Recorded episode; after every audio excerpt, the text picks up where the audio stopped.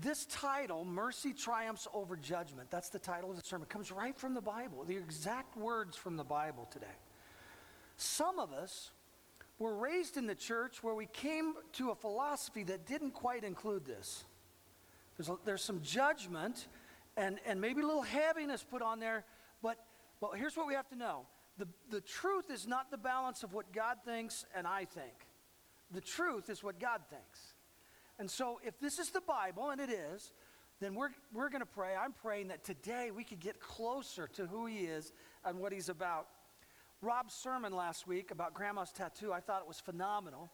I, I actually feel that it was a call from God to us to stay focused on souls. I really felt that it was a word from the Lord.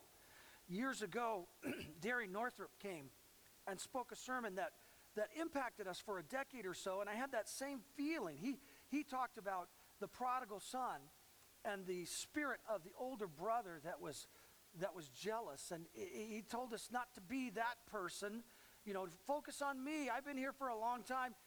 He told us to be the, the, the person that celebrates when, when the lost one comes home. And do you, do you remember, some of you were here over a decade ago when we did that. We, we took the little post it notes, the small ones, like, I don't know, two, two by two, and, and we put names of people that didn't know the Lord and we put them on the pulpit.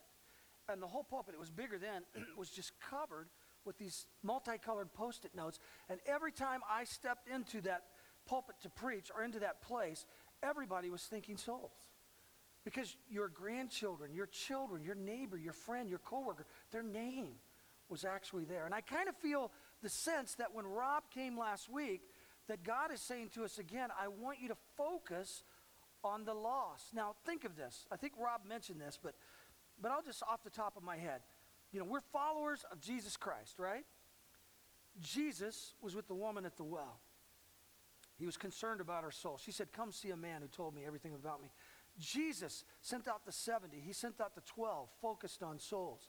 Jesus gave the parable of the pearl of great price. Jesus is the one who gave the parable of the lost sheep. Jesus is the one that spoke of his Father's love to everyone so that they might know he came so that they could be saved. His whole life was about reaching the lost. It says he came to seek and save the lost. So perhaps we get distracted sometimes. And so as we preach about this, you'll hear some of this coming back. Uh, this emphasis last week, as I believe the Lord is speaking it to us. As a matter of fact, tonight at 7 o'clock for Elevate, the whole service is a prayer service to focus on reaching the lost. That horizon, we're going to pray for your children, your grandchildren, your coworkers. We're going to pray that God would help us to reach the lost. Rob Ketterling at another sermon later last week, because he spoke to several hundred preachers in Bend, Oregon, and I went uh, to attend. That's why he came originally, or, or his primary purpose, and he got to tag it with us here, and the Lord used him. But he shared about one of their multi sites. And by the way, this was Pastor Steve up here. He's going to be the Lake Oswego campus pastor. The Lord brought Steve to, to reach out. And I, I honestly believe this. Hundreds of people are going to be saved in Lake Oswego that may not have been if we hadn't come. Why would the Lord call someone to multi site? Because this is Jesus who's always focused on souls. And he says in the Great Commission, there it is again go out into all the world and preach the gospel. So we're going. And I believe hundreds are going to be reached. But they started a, a multi site in Minnesota, Robin's church, at a bar in the worst place in town. There's like a strip joint on the, on, on the right, and, and, and I can't remember what was on the left, but in the middle is this bar, and they drape the bar and, and, and cover it, and then they'd have church in there. And, you know, mercy triumphs over judgment. If you're a judgment person, perhaps already you're going, hey, a bar, come on. God doesn't show up in bars. Evidently, he does because the church went there and and so there's a bartender in that very first service. He's watching them set up, and he'd, he'd been closing down and, or, or, or setting up. I don't know what it was, but he was there. And he said, Hey, do you guys mind if I stay? And they said, uh, No, we don't, we don't mind. And so as they were setting up and warming up, he listened. Then he stayed for the whole church service. And then somebody noticed that he was crying in the back near the end of the service. And then by the time the altar call was taking place, he dropped to his knees and was just weeping he would say to Pastor Rob later that, that he had been running from God for a long time. And that God spoke to him in the back of that room that, that night and said this I've been pursuing you for a long time and you wouldn't come to my church, so I came to you. How much does he love people when he goes to the bar to see them, to, to see them get saved? He, he came to seek and save the lost. And I'm praying that God will help us catch that heart more than ever and that we would be people who touch others with the love of Jesus so that they can know him. Let me pray before I get into the points of this sermon. Father, come now and touch our hearts. This is your word, Lord. This is your call to us at Horizon Community Church. Reach the lost. Be like my son Jesus. Carry my heart which beats souls, souls, souls. Amen. I uh, just having some thoughts. I'm going a little bit more on the pre-sermon stuff here this morning, but uh, there's just some things on my heart. Can I tell you there's no, there's no more mature thing in Christ you could do than to lead someone to the Lord. Now we're talking maturity, where, where you, are, you, you are to the place where you're carrying the heart of God for his creation. First thought here that comes from the text in James 2 don't show favoritism. says this, verse 1 My brothers, as believers in our glorious Lord Jesus Christ, don't show favoritism. Suppose a man comes into your meeting wearing a gold ring and fine clothes, and a poor man in shabby clothes also comes in. If you show special attention to the man wearing fine clothes and say, Here's a good seat for you, but say to the poor man, You stand there or sit on the floor by my feet, have you not discriminated among yourselves? And become judges with evil thoughts. So here's what they were doing they were leading the rich in their congregations that had risen up after Jesus is gone. The apostles start to meet, they meet in homes, then they have these public meetings. They were leading rich people to the front of the crowd so that they could be seen. People who have notoriety, perhaps politically, perhaps. Uh, uh, you know, spiritually somewhere in the past, but, they're, but, but certainly money people, they were taking them to the front. And here's what God said about that no, no, no. What they were trying to say is see how special we as a congregation, we have these, these really special people among us. Well, here's God's heart everybody's special to Him. He loves everybody equally. God so loved the world that He gave His Son. How do we know that He really wants to reach out to the lost? That He really cares about everyone? When you give your only begotten Son, for something, you are really serious. And the biggest thing on his heart was to reach the lost. And this is getting out of whack now. This is becoming a social club, which churches can do if they're not careful. Me and my friends and, and, and, and our activities. And God says, No, no, I don't like that. It's sin when you, re, when, when, you, when, you, when you put yourselves or others uh, above those that may not have. I like this thought. Horizon Community Church is a church where everybody is somebody and Jesus is all. I've said that for the last 22 years that I've been senior pastor here. A church where everybody's somebody and Jesus is all. No respecter of persons. No giving honor to someone because of what they have or, or maybe even what they've, what they've done in the, in the sense that you want to make it showy and show off somehow be associated with that. God says, reach to everyone because I love everyone. I read this week about Mahatma Gandhi. You know of Gandhi from India and how he was a Hindu, and, and uh, though he said some good things, he certainly didn't follow Jesus Christ and was not a man of God. But in his autobiography, there's something really interesting. Gandhi himself wrote that during his student days, he read the gospel of Jesus Christ, the gospel seriously, and considered converting to Christianity. He believed in the teachings of Jesus, he could find the solution to the caste system that was dividing the people in India. And caste system is basically a pyramid that they have a belief in India that, you know, if you were born to be poor and, and worthless, then you're down here. And then you could graduate to this apex of being a priest and, and, and a famous person. But only if it had already been decided, and it wasn't a godly thing at all, but he knew that was wrong. It's called the caste system in India. And so he, he, he saw in the Gospels something very different. He believed that the teachings of Jesus could find a solution to this. And so one Sunday he decided to attend a church service nearby, and he wanted to talk to the minister about becoming a Christian. And when he entered the sanctuary, an usher refused to give him a seat and suggested that he go worship with his own people. And here's what he thought if Christians have caste differences also, I might as well remain a Hindu. That usher's prejudice not only betrayed Jesus, but also turned a person away from trusting in Jesus as Savior. And I might add, a person who had great influence and could have used it all for Jesus Christ. It matters the way we treat people. God doesn't want us to be respecter of persons concerning not only economics, but, but race and even religion. We can respect someone without accepting their religion as truth. We can love them, we can reach to them so that they could see Jesus in us. Jesus would sit and talk and meet with people who believed totally different than him, but his, he, he, his, his very countenance, his, his very uh, appearance, his very being would lead them to know that he was the way, the truth, and the life. And I'm telling you, it's not a fair fight when you fight with the truth of Jesus Christ and the gospel and the power of the Holy Spirit. Whatever other religion is already at a disadvantage because none of that's real. None of that's attended by the Holy Spirit. So when you get in a relationship to talk about these things and you share the word and you love people, the Holy Spirit draws them. But if we're not careful, we become so religious where we just protect ourselves. No, we don't want those people around. So he didn't become a Christian. Romans 10:13 says, "For everyone who calls on the name of the Lord will be saved." Another scripture says that he's not willing that any should perish, but he wants all to be saved.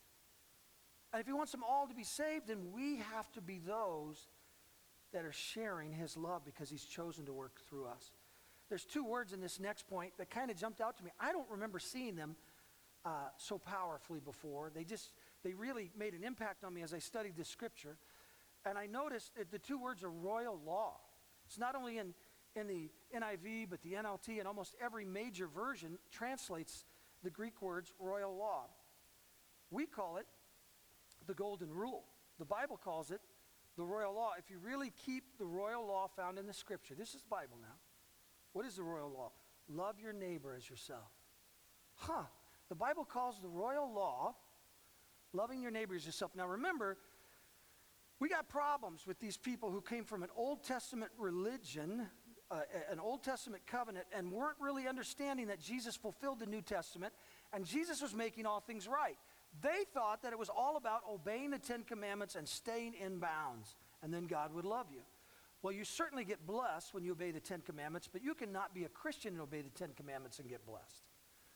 God wants to take it further than that. So when Jesus, when Jesus came, he said, Hey, it's, it's more than just obeying, it's love. What did Jesus say?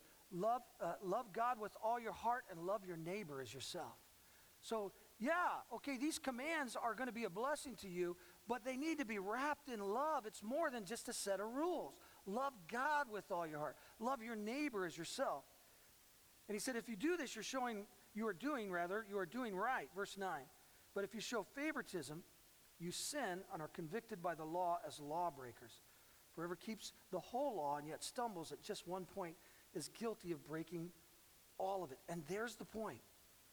So you're keeping these commands, but you're breaking this command of love by not showing mercy and, and not showing love for your neighbor, then you've broken all of them. You might as well break all. That's what he's saying. It's bigger than just a set of rules. It's love. It's God's love, and it's that love flowing through us to others. God's, God's law clearly condemns sin, but it also gives freedom a freedom to know that God loves me, that God loves you, that He would never lead us astray. It's a love that we see that we can trust and follow because He's so good. And we're blessed as we take that correct direction in life, but it's a freedom knowing that the blessing and the boundaries of what are right and wrong, it's, it's more than that. It's a freedom to love and forgive others. What is this mercy we talk of today that God wants you and me to have? Basically, it all comes down to this just one line for this sermon God wants us to love others the way He's loved us.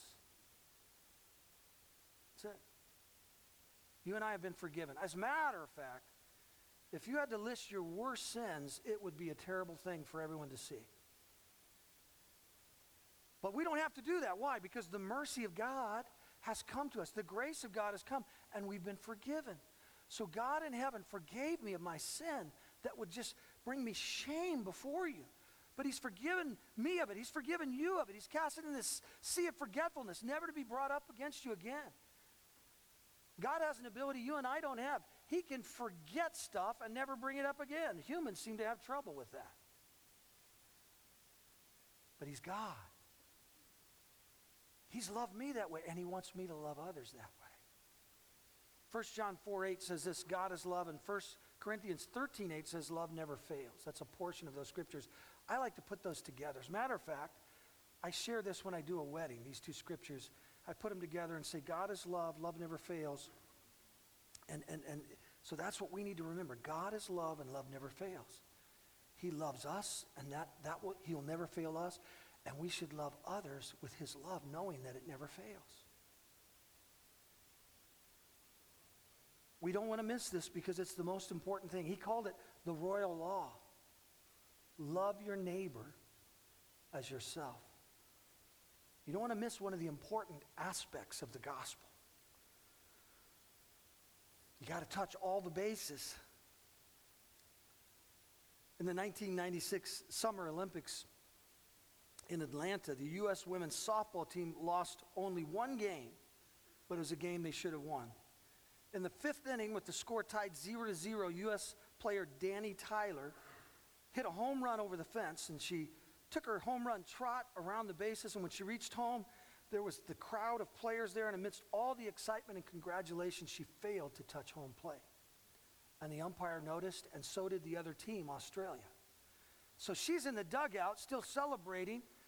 The Australian coach and players are talking to the umpire, and the umpire nods. And what they did is they made a call and sent her back to third base. It's still 0 0, not 1 0. And so she didn't score that inning, and they went into extra innings, tied, and eventually lost the game as Australia hit a home run, all because she failed to hit home base. You go through the motions, you, you enjoying what's happened, and as a church, we can't forget to touch all the bases. And the most important one is God is love. And the royal law, he says, he puts some preeminence on that as well, is love your neighbor as yourself. Wow. We can't miss that. As a matter of fact, in Galatians 5 6, many years ago when I was a young man, I was reading this scripture, and the second half of, it, of the scripture says this The only thing that counts is, and I remember stopping and thinking, whoa, only thing that counts is whatever's next is a really big deal. What is it? The only thing that counts is, and then it says this faith expressing itself through love. Wow. It's living out this love your neighbor as yourself and reaching and loving people the way God has loved us. Faith expressing itself through love. You know, as we think of witness and we think of you reaching out, I was saying in our small group this past week as we were praying for our list of people that need to know the Lord, our loved ones, friends, coworkers. I'm hoping most of my coworkers are saved, but you never know. But but but as we were talking about it, you know, what's witnessing look like for you? Some of you aren't wired like me where I could I can talk to somebody about the Lord and not feel too bad about it. And and I noticed that people that have the same personality as me as they get closer to God, that's that's maybe easier for us. But but the word says that some plant, some water, some harvest. And so there's a planting and a watering, not just the, the, the, the harvest portion of it. And, and there's the loving, not just the talking. Love is action, right? So when you love people and you walk with people and you care about people, sometime along the way, as the Holy Spirit works, their ears get opened up to what you might believe. And they might even ask you questions. But it's touch points. It's just being obedient to the Holy Spirit in those moments as, as He speaks, because the Holy Spirit will tell you something to say sometimes. You think it's your own thoughts, but the Spirit of God will lead you, and it's just being faithful to say that. And it may be just a word to say, I'm going to pray, but it doesn't have to be this preachy thing. It's love and action, faith expressing itself in love. I say this, and it's on the screen for you, and I, I just want to talk it through for a moment with you. Where followers of Jesus keep the royal law of love, people, homes, churches, and communities are transformed. What's the royal law? Love your neighbor as yourself.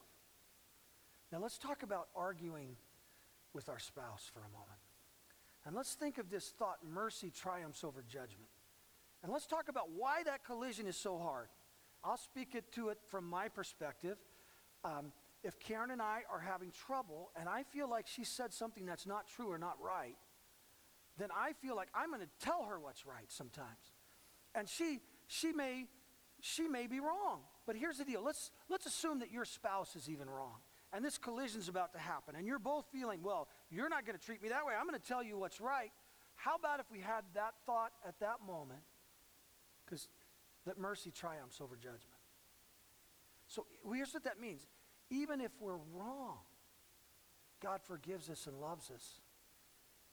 And so, could we say when we're having this tension with our spouses, when we're having this tension with our children, coworkers, boss, whatever it is, talking about transformation now, could we say, you know what? I'm not going to go there. I'm going to give mercy in this situation, even if I think I'm right, because God gives me mercy.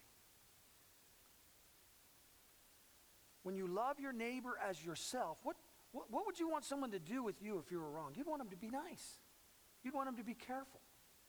You'd want them to care about you. What if we treated people, that's love your neighbor as yourself. Did you know there's a lot of talk in our world these days about loving ourselves? The Bible never really talks about that much. It pretty much assumes that we love ourselves a lot. Love your neighbor as yourself, all right? So you really, so, so your, your whole world can be wrapped around how they're interacting, what they said to you and me, and don't they understand? And we already think that way, where it's us first.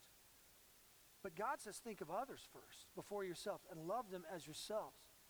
Well, we need to have this in mind too when, when we're reaching out to people that don't know Jesus Christ. Derry Northrup brought us that sermon of the prodigal about a decade ago and loving the prodigal and bringing them home and not having the spirit of the older brother says, Hey, I'm here and I'm faithful. Why don't you think of me? Jesus said, Don't, don't have that spirit. That's a bad, that's, that's not quite right thinking. Derry talked about a situation in his church where a mom came in with her daughter one Sunday morning, very large church, much larger than this church walked down the aisle, sat down. And when this young lady sat down, uh, she was wearing these low-rider jeans, and her pants went down, and her thong underwear showed. And uh, a church lady, I know that term means something else to Saturday Night Live people, but it's close here. But, but, a, but a, a, church, a church lady came up to this young lady who was sitting in a row and said, Young lady, your underwear is showing. You should be ashamed of yourself coming into the house of God like that. The young lady didn't say anything. She just looked at her, stood up, walked out of the church. Mom sitting with her teared up and said, My daughter hasn't been to church in five years. I've been praying for her to come to church for five years, and this is the first day that she showed up. And then mom walked out after her daughter. I'm not advocating thong underwear in church, you know, being seen. I, I am advocating that we love people who don't have their act together. That we love people who may not be there because the truth is we're not there. Come on, man, you aren't where God wants you to be, and neither am I. We're growing, we're becoming. And God says, Could you love these people? Could you get them on your heart because they're on my heart? Will they come in here and stay? Will they feel love? Years ago, we had an usher who was kind of in the wrong spot. Because when someone walked through the door, I didn't hear it, but I heard about it. He said, Well, it's about time. Haven't seen you forever. Where have you been? So when I heard about that, I just said, Reassign, reassign, reassign. He's got another gift somewhere. That usher has since gone to be with the Lord, and the Lord showed him what a warm welcome looks like when he got to heaven, right? And, and, and here, here's the deal. How, do you even think about people who don't know Jesus? I mean, I know I can have days where I'll go through a whole day and not think about someone around me that I'm interacting with not knowing Jesus. And I'm thinking if that, if that happens to me, it probably happens to you too. This is, this is what's on God's heart. He came to seek and to save the lost. We're the way that He's chosen to work in the hearts and lives of people. And I love this thought. I, I hope when people come through these doors that you don't just think just about your friends or acquaintances. Your small groups are awesome. I'm glad you sit together. I'm glad you know each other. But if we could just have people on our hearts, did you know if we'd be a church who loved people who came through these doors who didn't know Jesus, that Jesus would send a lot of people who didn't know him through these doors? It's the way it works. He's looking for a spot that's carrying his heart.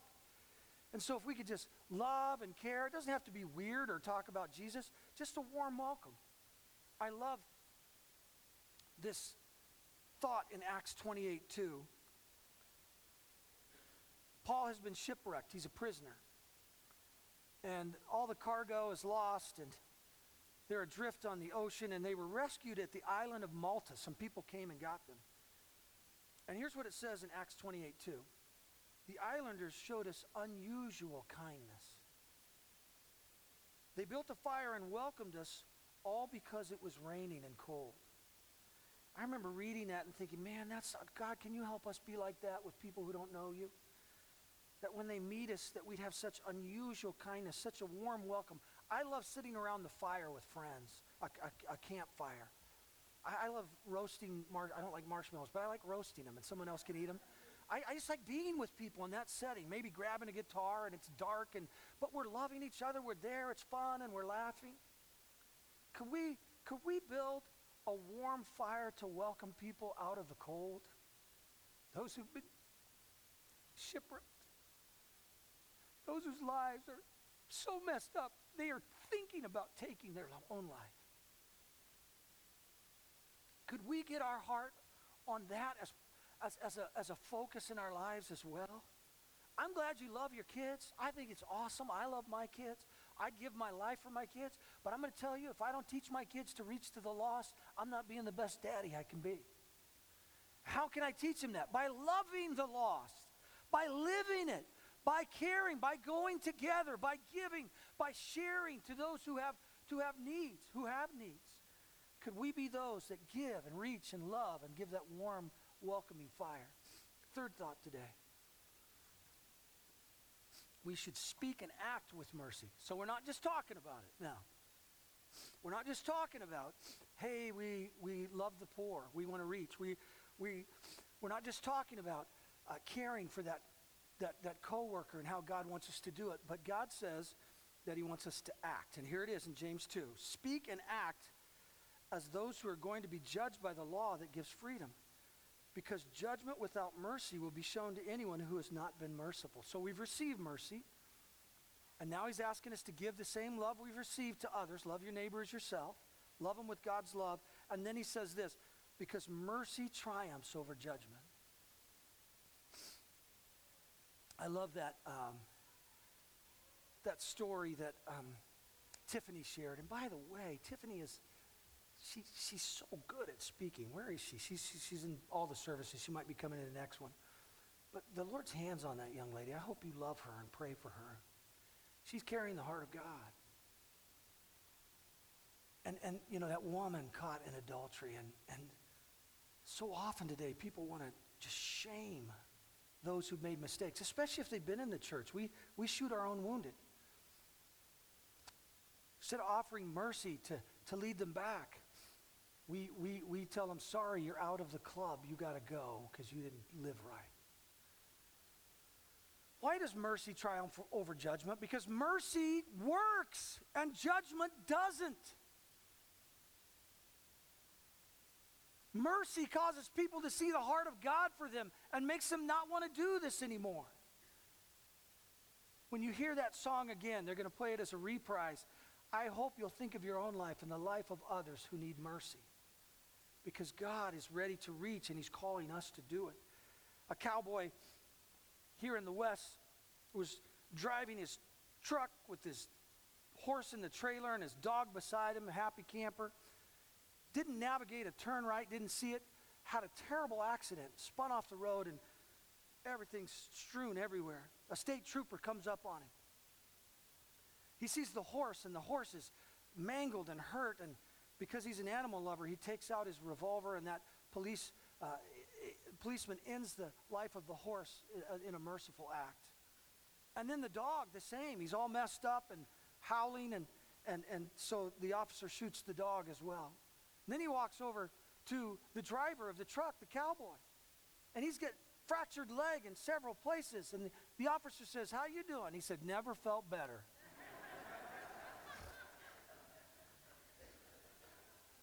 We have people so afraid of the church these days. I put as, at the caption of that illustration, mean old church.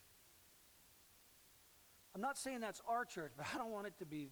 This is a church with the little c. There's a church with the big C that we're part of. But I want this church with the little c to, to, to be a church. I believe God wants all of his churches to be a church that shows his mercy and his love. I mean, I'm just going to make up a scenario. There's a young lady, she's sleeping around, and you're a young Christian woman, and you get ticked off at her because of what she's doing. If you knew her story, if you knew that her daddy abused her, if you knew that her daddy ran away, if you knew the brokenness she had inside of the suicide that she was considering, she's falling into the arms of men because she doesn't know there's anybody who loves her. I know someone who loves her. Jesus loves her. Do we want mercy or do we want judgment? Can we see the heart of God that people have been led astray? Where there's judgment, fear abounds. People won't be real. They'll hide stuff because you're going to attack them. Pray for one another, the Bible says. Confess your sins that you might be healed. Who's going to confess a sin if you're going to get shot at?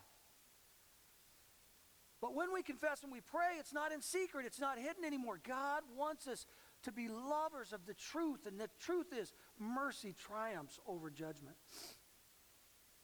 I have a friend who had a moral failure. And man, we, we loved him, loved his wife, his children, and he committed adultery.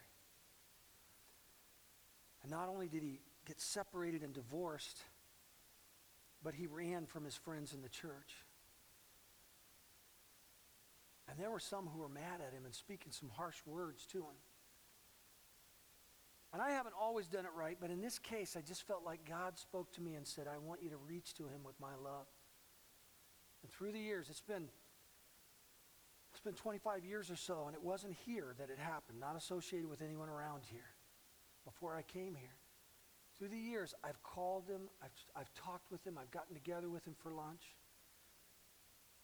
He got married a second time to a woman that didn't know the Lord. That marriage failed. Before he got into his third marriage, he got his heart right with God and he looked for a woman of God and he found her and he's been with her and, and they've been doing good for 15 years or so. You know, some people would say three marriages. He knew better because he was in the church. Well, yeah, but don't we all know better before we sin? I mean, I, I mean, don't you want him to come back and don't you want God to show his love and still help him? Well, I did, so I kept reaching to him. And now, I, we, Karen and I were with he and his wife recently, and they're strong in God. He's a boss who has several workers under him, scores of workers. And almost every day he witnesses. He talks about the Lord to people all the time. And you know what he talks about? The grace and the mercy of God that forgave him. And he'll tell them what he did. And God's using his life. He wrote me a text recently. I couldn't get through it very good. In the first service, and I told him I was crying it out so I wouldn't cry in front of you, but it looks like I'm going to cry. Hopefully, I don't. Here's what he said. This is just a couple weeks ago he wrote this. Stan and Karen, it was so nice and so fun to spend the afternoon with you. I'm blessed in so many ways. The two of you are part of that blessing. I wouldn't be who I am today and enjoy the life that I have if it wasn't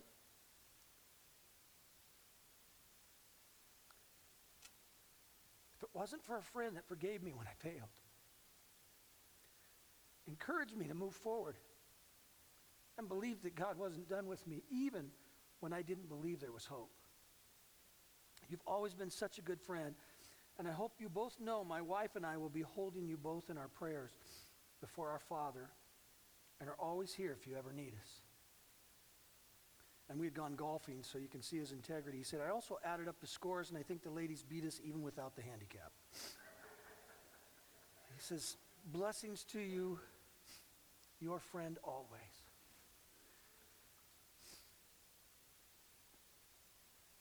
Jesus wants to be a friend.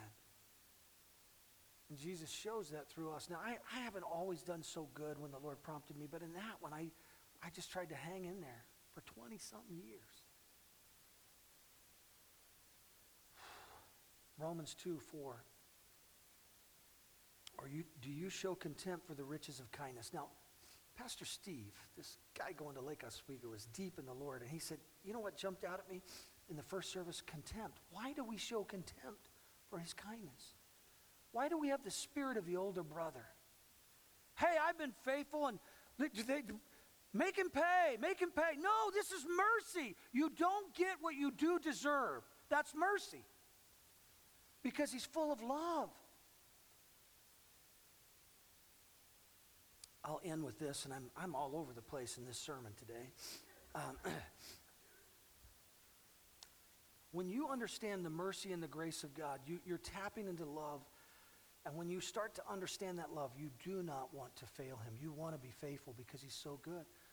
For instance, I'd like to think that I, that I would never commit adultery. I never have, and by the grace of God, I never will. But I know this better men and women of God than you and I have fallen. So we have to stand on guard and be very careful. I don't meet alone with women for, for any reason, just because it'd be hard to commit adultery if you're not with a woman, right? And, and I, I trust myself, but I don't even want someone to say bad things. And I, I'd like to think I wouldn't, but it's a possibility that I could. The Bible says, be careful when you say you stand, lest you fall. Meaning, be careful when you think, oh, that would never happen to me. You got to be on guard. That's what, that's what protects. But let me tell you one of the greatest deterrents to me committing adultery. My wife's incredible. She's such an amazing lady. She's kind and she's giving. She's a servant. She's beautiful. And you know what keeps me from doing it? She has loved me incredibly. I want to love her. I want to be faithful because she's so awesome. And take that and take it to God now. You say, mercy triumphs, that sin will come in. No, no, no. Sin will leave more and more when you understand the love of God. He's so good to us, just like Karen was good to me. We're not going to do that. He loves us so much. Like Joseph, we say, How can I do this to my God? He wasn't thinking about his future wife or spouse. He loves God. God's so good. And mercy triumphs over judgment because it moves us to a place where even the woman caught in adultery says, Wow, that kind of love makes me want to follow him.